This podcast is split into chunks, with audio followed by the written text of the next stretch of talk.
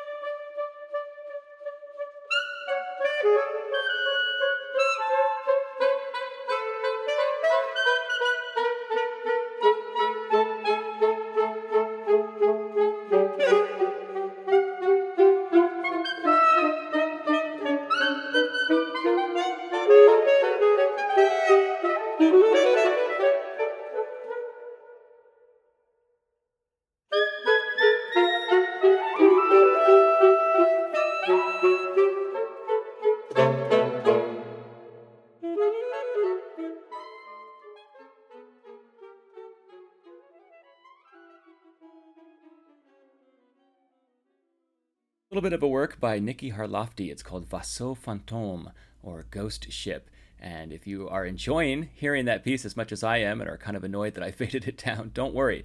Uh, I'm going to come back and play it in its entirety because I find that piece to be quite fascinating. The ensemble there is Noise. They are a saxophone quartet based in Chicago, and this is from their debut album. It's called Is This Noise? Welcome to Relevant Tones. I'm Seth Boustead. Really excited to be able to do a new releases show uh, today. This used to be kind of the easiest show that I would do in the old days of Relevant Tones. I think the hardest part was just that we got so much music. We got CDs and digital releases, I mean, you know, 100 or more easily a month. And so the, the trick was just digging through all of that and finding the things that you wanted to present. But of course, these days, uh, music releases have slowed down to a trickle. So I'm just excited to have really, really great music to be able to share on the program today. We're going to hear some music from uh, Third Coast Percussion, from Noise, of course, from pianist composer Amy Wurtz, and from composer Sunny Knable. And I was able to talk with all of my guests on the program today, starting with Noise. We were all still master's students at Northwestern. And uh, we had our first year together which went really well. Um, we won like a competition that we'd entered. We'd only been around for like three weeks, and we won this like Chicago Woodwind Ensemble competition, which was gave us some a little cash and and good feelings. And then we placed silver at the Fischoff competition in 2017. And so, kind of around that time, we thought, well, like we'd already felt really good, and we we wanted to. We'd already done a little tour actually, and we thought, like, let's keep going and let's like do this thing for real. So we booked our debut Chicago concert uh, Constellation um, on the Frequency series there that Peter Margasak uh, curates, and we decided that we were going to do an all Chicago composers concert, all Chicago saxophone music. We gave that concert in November of 17, 2017 and it went really well. And our teacher at the time, Tamar Sullivan, was there, and he came up to us afterwards and was like, "You guys should just like record that concert. That should be your first album." And we were like, "Yeah, cool." You know, so that way you're like, "Yeah, maybe." I don't know if we're ready for that yet or not. But then we just started talking about it, and we were like, "Well, we definitely want to put an album out." And that sounds like a really cool thing to do, actually, to have like a, a hometown debut album, you know, like all Chicago for a Chicago group. That's Brandon Quarles from the saxophone quartet Noise talking about how this album came to be. The album again is called Is This Noise? And I like that title so much, I stole it for the title of my podcast today, with permission, of course. uh, I'm going to talk to the other members of Noise, but let's have some music. Let's return to that wonderful piece by Nikki Harlofty and hear it in its entirety. Here is Noise to perform Vaisseau Fantôme.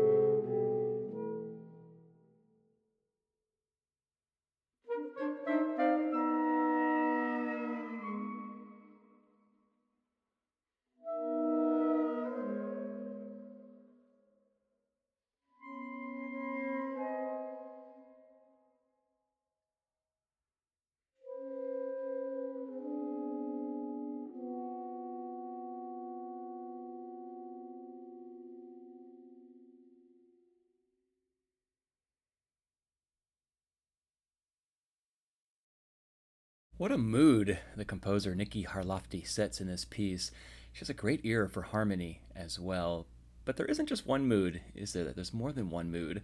I think what she's doing, if I'm not mistaken, is a kind of juxtaposition of time or states of being. The ship is at one point uh, towards the beginning of the piece full of people. The music is more riotous, it's more outgoing. To me, that's the partying of the passengers, the people who used to populate the ship at one time. But then the ship is empty. The piece is called Vaisseau Fantôme, or Ghost Ship. And so we have these incredible eerie harmonies and this wonderful mood she sets. I think that ending to me, particularly, is amazing.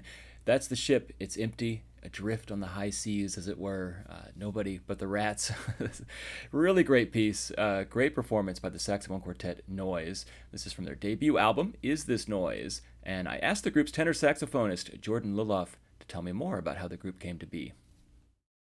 A piece by our friend Matthew uh, is on that record, and that was actually the first piece that was ever uh, written for us that we ever worked with a composer on. Uh, so during our first year at Northwestern uh, in the spring quarter, um, there was a class that was taught by Hans Thomalla and Claire Chase um, from the International Contemporary Ensemble who came on in. And it was a weekly class for two hours, and performers were paired with composers. Matthew was paired with us, and so that piece, um, that piece kind of spawned from that that collaboration. Well, not kind of, it, it did spawn from that collaboration. And we would work on that piece once a week with him uh, for hours, and then it was the first piece, uh, first piece that we premiered um, as as a group together. So we knew that one wanted to be on the show on the show as well. And then uh, beyond that, the other two commissions that were on the show, Craig and Nikki, um, they were just two friends of ours at Northwestern, and we had been talking back and forth about um, about having them write us a piece. So they were kind of they were kind of the obvious next steps for the next pieces that that we were going to premiere. So with the commission pieces, I mean, especially Matthew's piece, you guys are like workshopping it as he's writing it, right? Janos, actually, you'd be great to talk about this. Oh yeah, definitely. Um, that's I think that's part of the reason that the, um, the collaboration was so special. Is there was a lot of back and forth. Matthew actually um, is sort of like a he hand wrote the whole score. It's um, I wouldn't call it a graphic score, but there's sort of some graphical elements to it, and so it was all on this like big scroll. So every week or two, maybe we would get together and he'd bring in his his big exciting scroll of, of uh, his most updated score, and and yeah, we'd workshop some ideas and um, and discovered a lot of new. I mean, maybe not new things, but new for us at least, and um, uh, it it sort of pushed our limits of, of what we thought we could do. Like there's there's parts where I'm playing like these crazy double altissimo C's and like matching a really high note on the soprano, um, stuff that you don't really hear baritone sax do very often, and um, then doing that like well, flutter tonguing and that sort of thing, and um, a lot of stuff that when he asked us to do it, I was like, hmm, that's probably not possible. But we ended up actually achieving some some pretty cool and unique sounds just by sort of being willing to try these things out. And I think that uh, that sort of gave us a um, gave us the confidence to do that in all our future collaborations too. Just always like, even if we think something's not not going to work, like giving something a chance, right? I know as a composer myself, I will write anything that I think of, even if I think it's impossible for that exact reason. If I know who I'm writing for, they're like, well, this isn't possible. And I'm like, I know, but here's what I'm thinking. And we meet somewhere in the middle, you know, like, like, but I want this effect. I want this sound. Um, and, and I think that's a really interesting push pull from your perspective as performers. Um, I mean, how do you feel about it? Because some performers are just like, I hate this. It can't, it can't be done. You know, they're just immediately negative. And it sounds like you guys have a more positive aspect. Like maybe we can we can find a way to make this happen, or at least get near what you want. Definitely, I, I think that's something we we think about a lot. And yeah, my sort of mantra with that is to is to doubt myself before I doubt the the composer. Right? Like if they're asking for something crazy, I wanna I wanna give it a shot. Um, and uh, you, I think you can always, and even if it's not like something you're comfortable doing, oftentimes like the composer that might be what the composer wants anyway. Maybe it's like a weird, uncomfortable sound or like um, something that's not idiomatic. Um, but uh, sometimes that's sort of what the composer is looking for. And uh, I think sometimes you have to sort of separate yourself from like, you know, maybe sounding really pretty or something like that, just so you can achieve what what uh, what kind of sound that they're trying to to get out of your instrument. I was just thinking of the Rite of Spring, right, with the bassoon solo, and Stravinsky wanted it to be gnarly, and then they, you know, bassoon players mastered it within like a decade, and he was like, "No, I would have put it on the oboe if I wanted it to be beautiful. It's meant to be gnarly." but yeah, totally. That's a great example, actually. I always think about the opening of Matthew's piece like that, like the Rite of Spring, because it's still the highest note that I've ever seen written down for a baritone saxophone to play like on like a like hey play this note. Like you know what i mean? It's crazy. Let's hear it. This is apertures by matthew arelin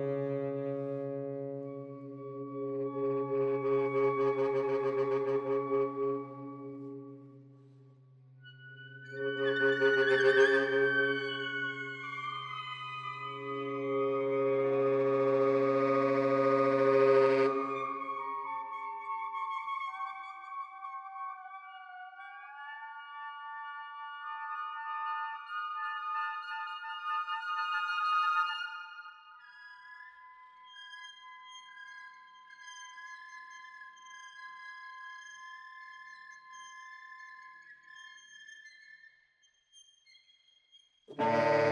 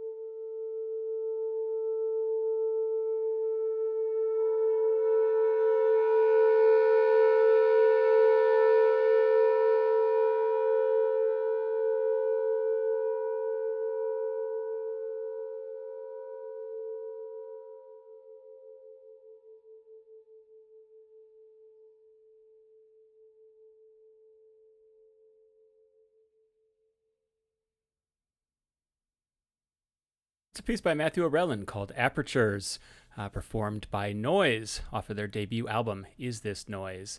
Love that title, Apertures, referring to any opening uh, in photography, an opening that emits light is an aperture. It's also part of the saxophone technique, so clever title for the piece there. Let's turn to music now for The Bassoon by my friend Sunny Knable. Uh, Sunny was all set to do a CD release party at uh, Carnegie Hall in, in March, and uh, well, it didn't work out. But the CD is out. It's called Songs of the Redwood Tree, and uh, I never personally would have thought that I would be this into an album for uh, the bassoon. but what can I say? I'm, I'm into it. It's pretty great stuff. So let's hear from Sunny how the project began. This project started in 2012 with the first piece, and I started recording it in 2013. And you know, little by little, I was putting together an album, and didn't quite know it yet. And uh, so, really, it was it was a long, very long-term project. So to get all the way to that point where finally I have all my ducks in a row, and I'm I, I have Carnegie Hall booked, and um, I was very excited. And then to have the rug pulled out from under me right before it was uh, it was amazing. I mean, I, I'm sure hopefully that never happens again. But um, what can you do? You just throw your hands up in the air and say, "Well, that wasn't meant to be," and we'll do something else like it later. I, love that description where you say like if you had asked me 10 years ago what my next what my second album was going to be you know i would have thought it was going to be this this grand thing. Um, so i mean you're, you're, kind of saying in a way that like you know it may seem like um, an album of, of, bassoon music is is like not as not all that ambitious but in many ways it really is right? I mean it, it you know and it came about kind of accidentally but um, i guess you know when did you realize you had that you weren't just writing bassoon music that you, you were making a, a, a comprehensive project it turned into a bassoon CD by by accident. I should I should I should say album because the majority of people were are probably streaming it. But um, you know, it didn't start. It didn't start like that. I mean, I think I don't know if you know. I know many composers have different places where they start in terms of inspiration, but for me, it starts with the performer. And uh, you know, I have these heroes in my life. You know, Richard Tschanka was one of the first, with my piano professor, who commissioned a big piece, and that turned into my first album, American Variations. Uh, another big hero was his wife, Natsuki Fukasawa, uh, who commissioned a number of pieces. And then she turned me on to this amazing bassoonist, Scott Poole. And these, you know, all these heroes in my life keep coming back to me and saying, "We'd love love you to write this or that." And um, it really started started with that idea, this very odd instrumentation of, of soprano, bassoon, and piano which just to say it out loud, it sounds odd and it takes you a moment to, uh, you know, well, let me just think about that. Is that possible? Is that a good idea?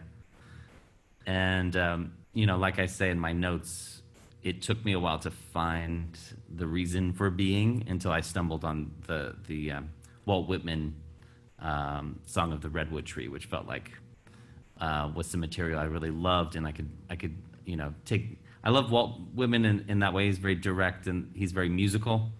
And um, I mean, it seems almost very, it's, it's poetry that you don't have to read into a lot. It just hits you over the head. It's kind of American that way. You know, it's not the most subtle.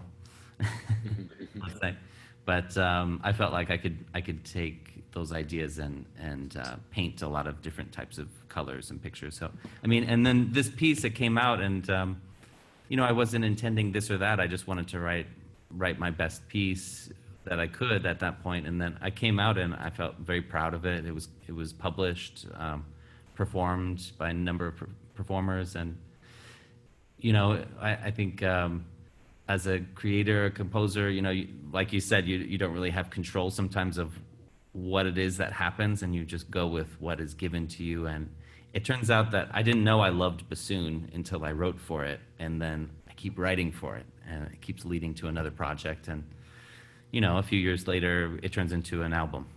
Let's jump in. This is Song of the Redwood Tree. We're going to hear the first movement to California Song. Scott Poole, bassoon, Stephanie Izzo, soprano, Natsuki Fukasawa, piano. Music of Sunny Knable.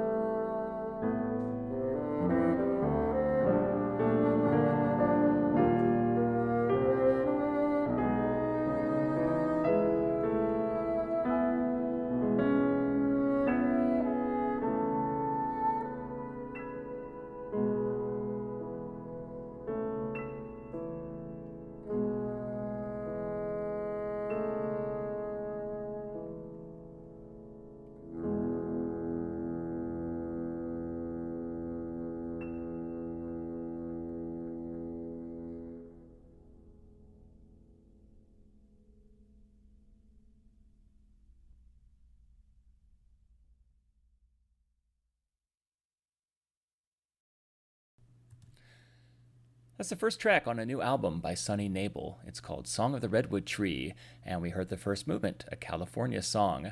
All of the poetry for that piece is by Walt Whitman. We heard Scott Poole, bassoon, Stephanie Izzo, soprano, and Natsuki Fukusawa, piano. Maybe it does sound like a strange instrumentation, as Sunny said bassoon, soprano, piano, but I think it's very, very beautiful music. The whole album is fantastic. Again, it's called Song of the Redwood Tree, music of Sunny Knable using the bassoon in several different combinations. Really a fantastic album. Let's turn to Third Coast Percussion, a group that I think has been busier than ever while in quarantine, finding really inventive ways to communicate and put music out there.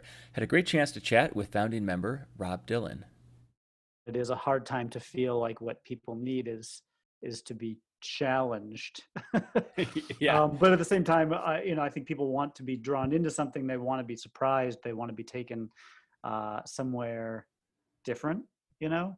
I think there's some level yeah i it's i think that is going to be our big question for the next at least three to six months and maybe for a very long time is sort of what what can art offer people? Because i think art plays an important role in in navigating that emotional difficulty that folks are having and are going to continue to have um, and sort of mental and emotional health um, when when you're dealing with something like this. But it's hard to I think art it's hard for art to be like a prescription you know? It, it's, mm-hmm. it's it can't be like you know take two of these and and call me in the morning. But it's uh, but somehow figuring out how to make art and also like ways to present the art that is going to really be the most meaningful for people right now and what people need um, that's i think that's our challenge for for a while.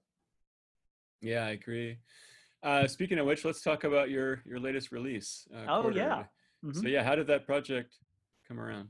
Yeah totally. So we uh we met ryan lott the composer of that piece um, I believe 2016, we played at a festival in the Netherlands called Crosslinx. Um, that was sort of cross genre, uh, lots of different kinds of artists playing shows in four different cities in the Netherlands. And Ryan was there with uh, with his band Son Lux, which is a really awesome trio that just they just do the most. It's really beautifully crafted and powerful and um, surprising and, and and awesome music. But um, Ryan has a classical background also and um, has composed concert works before, as well as a lot of uh, music for dance. You know, we just got interested in doing something together. Reached out to him after that festival um, and asked if he had any interest in writing a piece for a percussion quartet, and he was he was really excited. He had a lot of ideas that um, he was really excited to explore that seemed really beautifully suited to a percussion quartet, which is like that's our favorite kind of commission is when a composer you know, not just that we like their music, which uh, you know we always want to go in liking the person's previous work, but um, that they have a concept they really want to try out, something they're really curious about as an artist. Uh, that is suited to a percussion quartet. So he composed for us. Um, we premiered this piece, I think, around the end of 2017. Um, he wrote us this piece, a multi-movement piece uh, called Quartered, and the two sort of big things he was playing around with. Um, one were just really particular unique sound worlds. And so each movement is a very specific set of instruments. And he had initially just named the movements what the instruments were. So this movement that he had just written top of the score he wrote glass bottles. And each of us had one or two or three glass bottles we were playing on. Um, and he came to our studio. It was something we do with all composers. We're always workshopping. People come to the studio. We're pulling stuff off the shelf. They're trying things. They're finding sounds that really speak to them. So he'd written for specific glass bottles that were particular pitches we had um, that, that he'd found in our collection or you know these wooden planks in another movement or some specific sort of set of bells another um, so that was sort of one of the things that's creating these very very unique and like very evocative sound worlds. And the other thing was um, playing around with um, sort of asynchronous tempos um, and and he the sort of method he, he used for doing this he created uh, click tracks for the whole piece. Each of us has our own individual click tracks. So it's four separate click tracks um, you know, essentially like a custom metronome. Um, but each of our click tracks is different. Uh, sometimes they're the same for a while, um, but because we each have our own and they're synced up in a very particular way, he could do some things that we would never be able to do live. So he can have one person speeding up or two people speeding up together at the same rate while other people are staying at the old tempo. Um, or each of us in a completely different tempo, but things line up every 47 measures or something you know um, so there's so that there's certain points of unity even though there's this sort of bubbling a uh, polyrhythmic texture underneath that's Rob Dillon, founding member of Third Coast Percussion, talking about their collaboration with Ryan Lott on this piece called Quartered. The piece is in nine parts. I, I, I don't have time to play them all, uh, so I'm going to play a couple of my favorites personally part one, part four, and part eight. Here's Third Coast Percussion.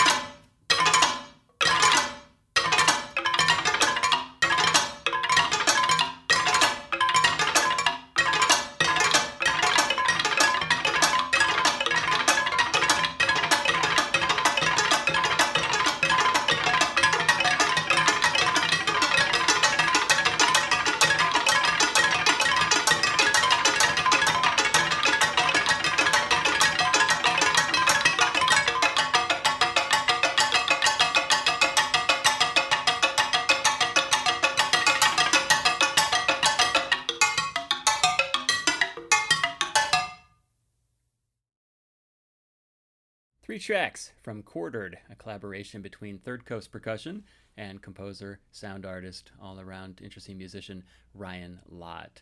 Uh, so check out that album. It's on Bandcamp, iTunes, Google, you name it. Everywhere fine music is sold.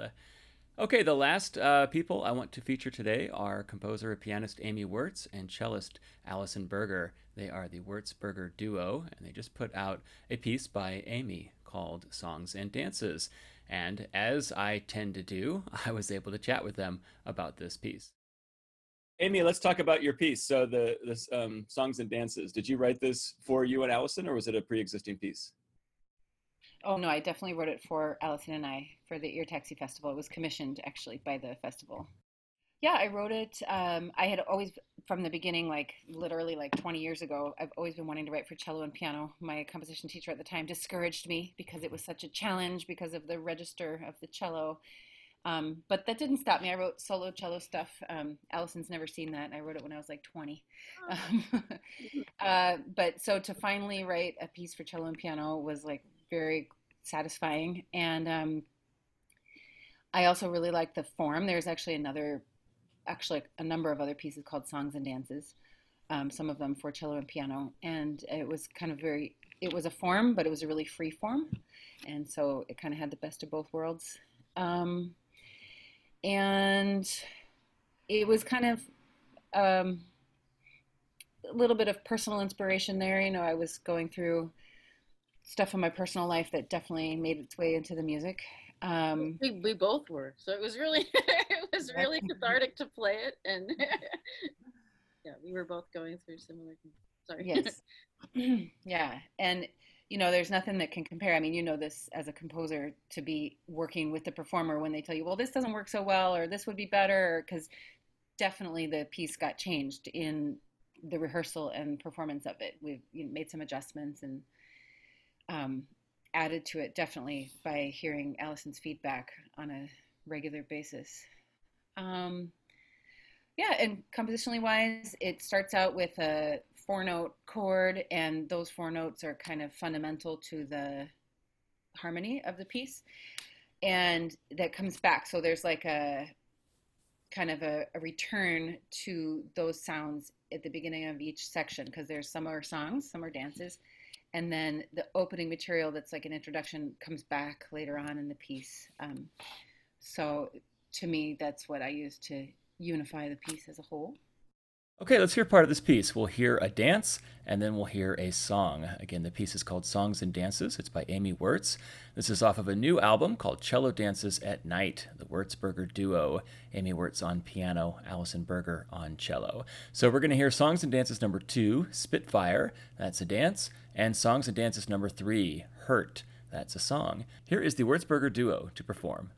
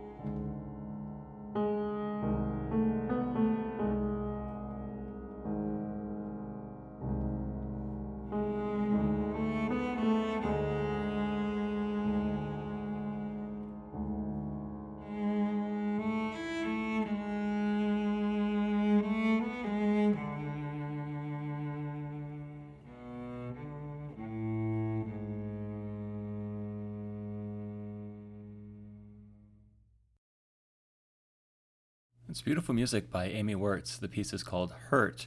It's from her piece Songs and Dances. And before that, we heard Spitfire. This is her duo, the Wurtz-Berger duo. Allison Berger on cello, Amy Wurtz on piano. And the album is called Cello Dances at Night. So that takes us to the end of our program today. Again, the four albums that I featured on the program today Is This Nois by uh, the ensemble saxophone quartet Nois, and then Songs of the Redwood Tree by Sunny Knable. Quartered by Third Coast Percussion, and Cello Dances at Night. It's fantastic to see new music coming out even during our pandemic here. I hope that people are able to continue to find ways to be creative, to communicate with others. I think it's more important now than ever. And I hope you'll tune in to the next Relevant Tones episode, which will feature music inspired by Jorge Luis Borges. For Relevant Tones, I'm Seth Boustead. Stay safe out there.